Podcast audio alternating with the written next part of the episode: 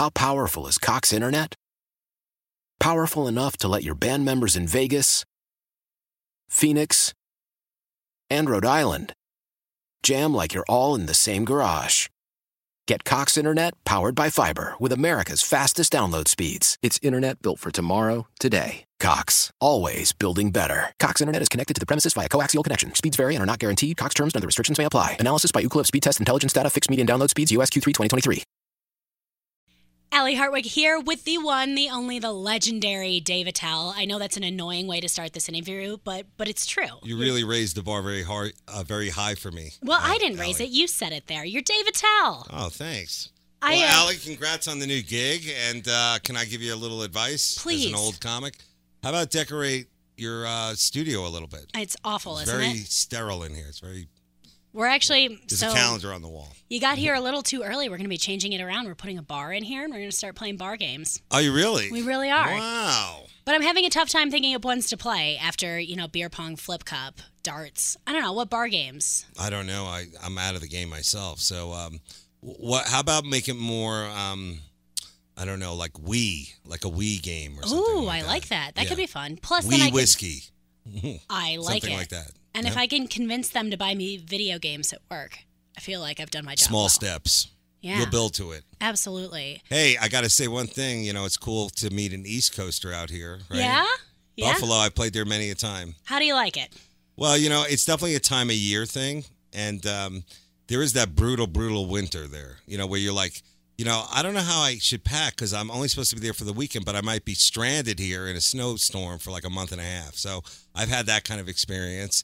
And I was going to ask you, you grew up there, right? I did. So did you go to Canada a lot? I, mean, went to school in Canada. Actually, Oh, I you went to- did? I went to college at U of T. Wow, Yeah, interesting. I was all over the place. You're you're from Buffalo. You don't stay in Buffalo. So that's cool. So, uh, what's the exchange rate in terms of education? Like- So here's the thing: the education in Canada, there are rallies every single day about how tuition prices are so expensive. I had to pay double tuition as an international student. Uh-huh. no. and I paid twelve grand a year. Wow. And that was how great is tuition. that? Yeah, but when I started, the exchange rate was forty percent. So I was like, oh, it's a wash. And then by the time I graduated, the exchange rate was down to like twelve because I so graduated in cool. two thousand eight when everyone's economy was doing so well. What a what a great. Your parents must have been like really into that. huh? Yeah, they were super into it because they were all ready to be like, you're going to have to figure out how to pay for your college. And then I was like, guess what? It doesn't cost anything. And I got a bunch of grants because I tried hard then. and then I was like, I want to be a comedy radio host. So Well, this is a power field. I mean, uh, you know, you know what I'm saying. Like comedy's big business now. So you know, I've always been obsessed with it. really. Yeah, yeah. What comics did you listen to when you grew up? So growing up, I was I got my like obsession with comedy from early Saturday Night Live. Oh, sure. I started watching all of the classics in my basement Mm-hmm. alone because no one was knocking down this door. Um, and then I remember the first time I saw Mitch Hedberg perform, and I just Really? thought, "What is this? I need more." Yeah. and it- then I watched you a lot, not when I was young, but Yeah. I watched you a lot on Comedy Central. So so you started watching the SNL, and did you also watch Mad TV? Mm-hmm. I did watch Mad TV. Okay. Miss Swan, come on, Okay. had to And love her. Let's see. I guess The Simpsons. Yep. Yeah. Well, I wasn't allowed to watch The Simpsons. For some reason, my parents were like, "Go watch Monty Python," but The Simpsons, that was too racy. Really? Yeah. Interesting. I don't really know what the deal was there. Mm, I don't get that one either. But um, you know, the cool thing is now that you can go see these people live. You know. I get to meet these people, which I'm such a fangirl. I try really hard to play it cool. Who was Um, your biggest like getting to meet? Oh, geez, who was my biggest getting to meet? That's a good question. I try and pretend like none of it's a big deal. Um, you put me on the spot, and I didn't have anything ready. Would It's it be okay. an SNL person or? I mean, I know it's not you because that question tanked, but uh, I'll, I'll think. I'm very, I'm pretty low on the pet on the uh, uh what called the totem pole of uh, of comedy. So I would but say not. that I what I love about you so much is that you you seem to be everywhere and know everyone and are involved with everything. And I've come to see it as people respect you so much within your industry. Like Oh. You've been in so many of Amy Schumer's movie. I watched you in Crashing. You were in two episodes of that. With I was Pete in Holmes. Crashing. Oh, I forgot to use that as one of my credits. I have very few uh, actual acting credits, so I should really use them every time. So I'm not an actor, as you know. You since you have followed my career, I'm not a big actor, and uh, now I think being a comic, you really have to be able to do. It's kind of like old school uh, show business. You know, you really should be able to do everything. You know, like you should act, you should um, uh, I guess have a, a, a, a be an author. You know, that's another big thing. And uh, of course, I guess singing could help. You know, so that's. Can you sing? No, I can't. What if I'm, you try? I'm a one-dimensional um, uh, act, basically. I'm a ro- I'm a road comic. I'm a club comic. So, and that's why I like Denver. You picked a great town because this is like, I, I'm sure you've heard this a million times from a million people. Is that like Denver was always the club that you look forward to, like the Comedy Works. It was always the one that you're like, ah man, I can't wait to get through this week because next week I'm going to be at the Comedy Works, and uh, the crowds here always were like, I would say that you know. Uh, it was it was one of those things where you could try out new material, which was really cool. And I do that anyhow, but like they would get it, and it always made me feel good, like to come here and see like you know just how um how you know how far you could push it. And I know now everyone's so uh, you know PC and all that kind of stuff, but uh, at the end of the day, I still think that this is like one of the strongest comedy towns in America. You know, and uh, I'm I'm not the only game in town either. I mean, Kyle Kinane, who you must know, super funny guy and uh, he's he's at the downtown club. I'm at the I, I call it the old man club. I'm at the one uh, Comedy Works South. south. Yeah, here in So- the tech center Yes. where we work and some people live. Uh and uh, do you do you go to see like I guess since it is your job, you go to see live shows, right? I go to see as many as I possibly. See, now can. that's the one thing that I think a lot of people need to do is they need to go see comedy live, whether Mm-hmm. it's an arena show, which I think is now like the new thing that people like. My first show was I got to see like you know ten thousand people. You know, it was Yeah. like a, that, that's not really how it how it used to be. And I would say that like if you could get more people to go actually to live comedy, it doesn't matter who it is, just to get them out there so they can really see it and not just tweet about it. That Mm-hmm. would be really helpful. The first comedy show I ever went to was in Toronto, and it's it's such a different experience when somebody's so close to you, when you're feet away and you're Right. all laughing at this together, Right. instead of as you said, like those arena shows where a little speck on stage. That's the new thing you. in my in my like uh, you know talk about like being in it a long time. It's like arena shows, like you know Sam Kinison, um, of course Andrew Dice Clay back in the day, like those big shows. You know, th those were the shows that like you know even before my time. I guess Steve Martin, you know, like these you know big things. Now it seems like. The, the it's uh there's so many people who can fill a, an arena you know and that's cool that that really shows you how I guess comedy has like gone to the next level you know Yeah, it absolutely has. So one of and I'm glad to see it since I'm not a part of it yeah, Not at all. Um, so one of my favorite things that you've done was was Dave's old porn because it combines Really? all of my interests. Really? we don't have to dive into, but it's it, to me it was always one of those things like you take you just found an idea, you found something, and you actually found something that me and my friends used to do in my dorm room all the time. Really? but made it funny. I think that's we thought we were hilarious.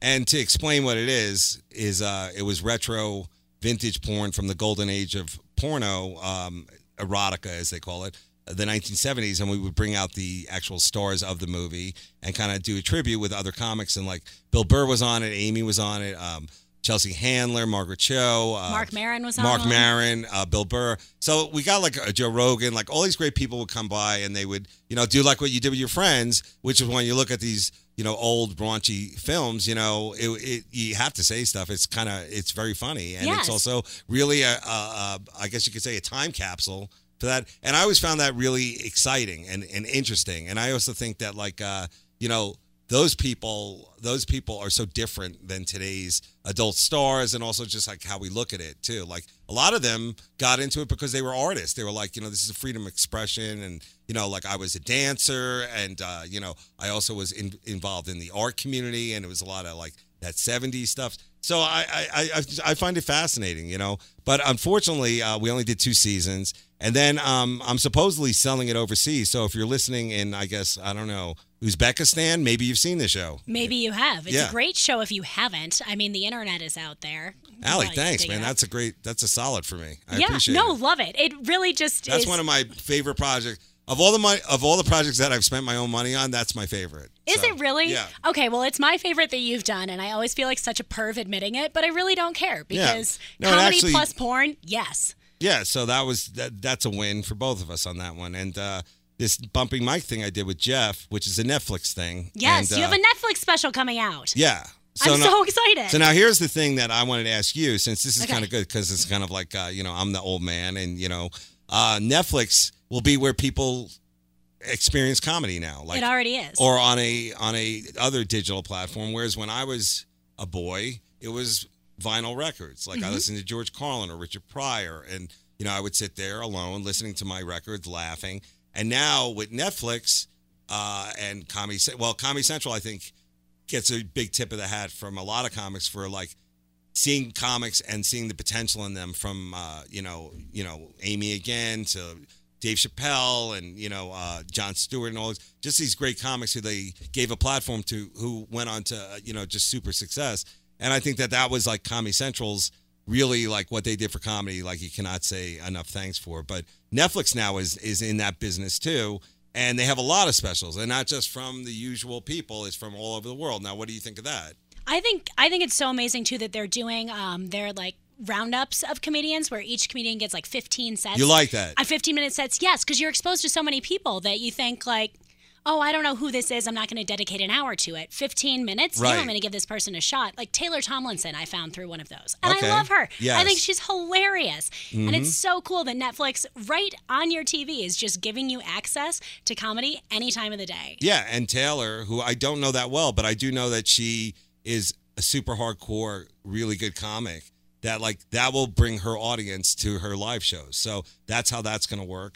But I was going to ask you that the hour special. Do you think now does anyone have the time to actually watch an hour? Because I know I've watched hours, and like as a comic watching another comic, it's kind of like you know we watch it differently. You know, we're looking at the joke, you know, all that kind of structure. And now there's like all these different variations on a special. But like for you, as as a person who's in a really sweet spot of like both knowing comedy and also as a viewer, do you think the hour is over? Like it's too long? I don't. I People think are it's, busy. It's great. So it's kind of like I relate it to HBO with their half hour comedies and their hour long dramas. They should do that more. Yeah. It's with the hour long special, you're committing to only an hour. Like you commit an hour to watch a TV show all the time. So now, it's do you not like watch it complete, or do you Yeah. take a pause and go, "Hey, I'm just going to make some calls and do all that kind of stuff"? No, I'll, I'll watch it completely because once Wow. Uh-huh. you get into that rhythm and you get into that like laughing mood, you have to keep it going. Because if you give yourself a break, then suddenly you're it's like stopping running. You have to warm back up again. Oh, okay. And so I like to sit through the whole thing. I by no means think the hour special is over. I just think you can equate it to the TV show versus the movie or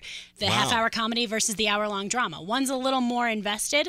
The other one is just like you know. Getting you set for something, but I love Netflix specials. When I travel, pretty much the only Yes. thing I download are comedy specials I see that on plays now all the time. People are watching specials. all the time. But I, I, I'm going to take the other side of it, going like people are busy.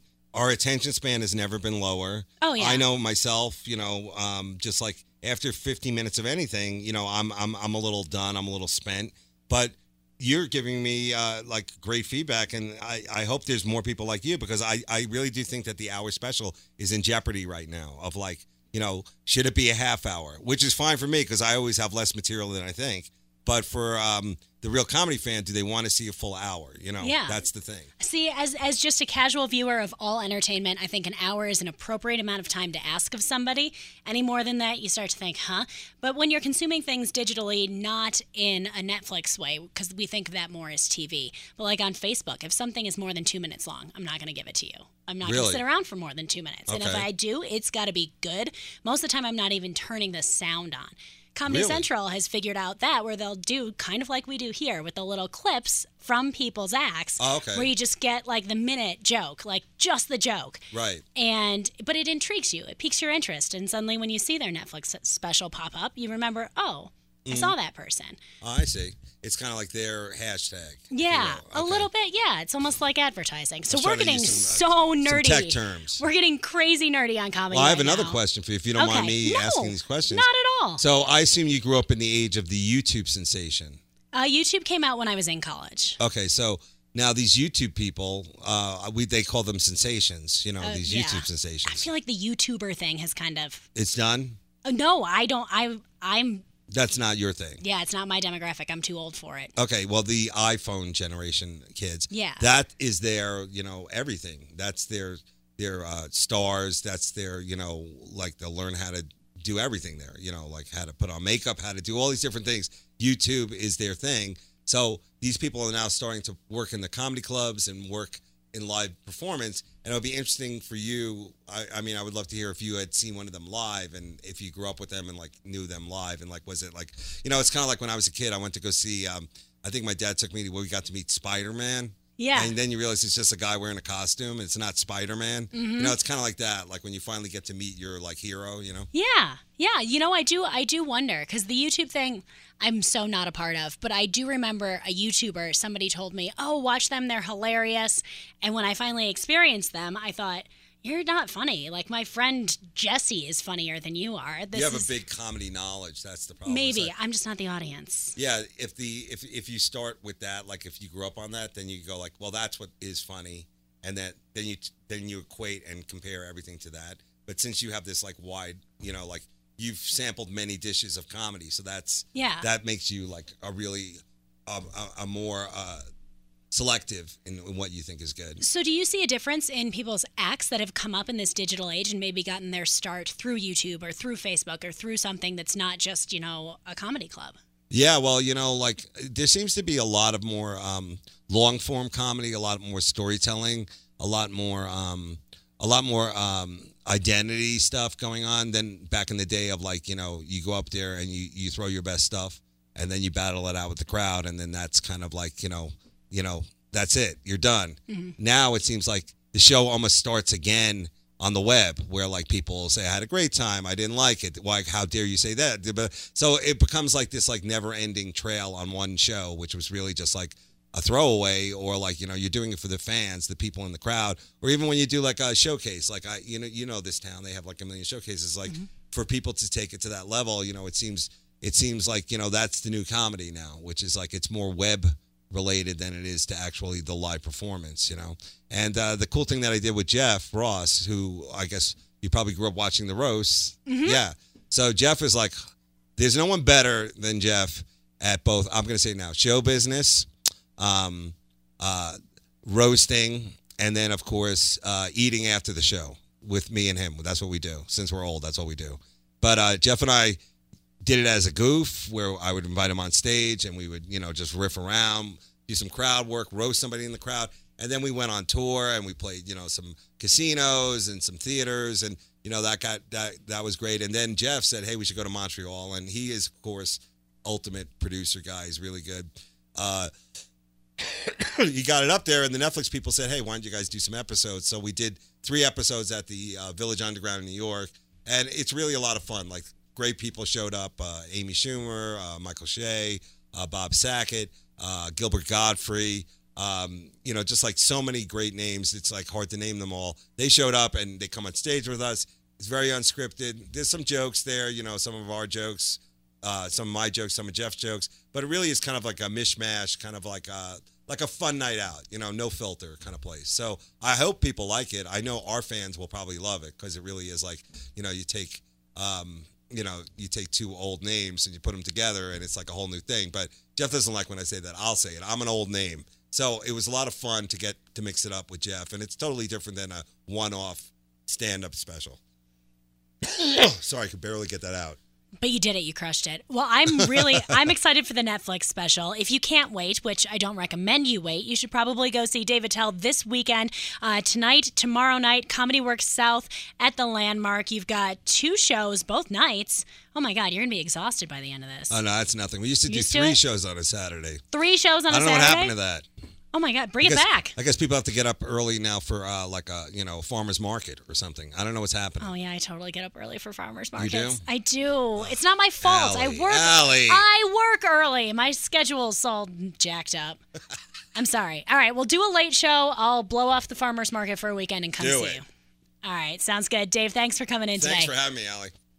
Why? Why? If you have T-Mobile 5G home internet, you might be hearing this Why? a lot. Why? Every time your internet slows down during the busiest hours. Why? Why? Because your network gives priority to cell phone users. Why? Good question. Why not switch to Cox Internet with two times faster download speeds than T-Mobile 5G home internet during peak hours? Okay. Stop the whys and visit cox.com slash 5G home for details. T-Mobile prioritizes certain T-Mobile phone users over home internet users during times of congestion.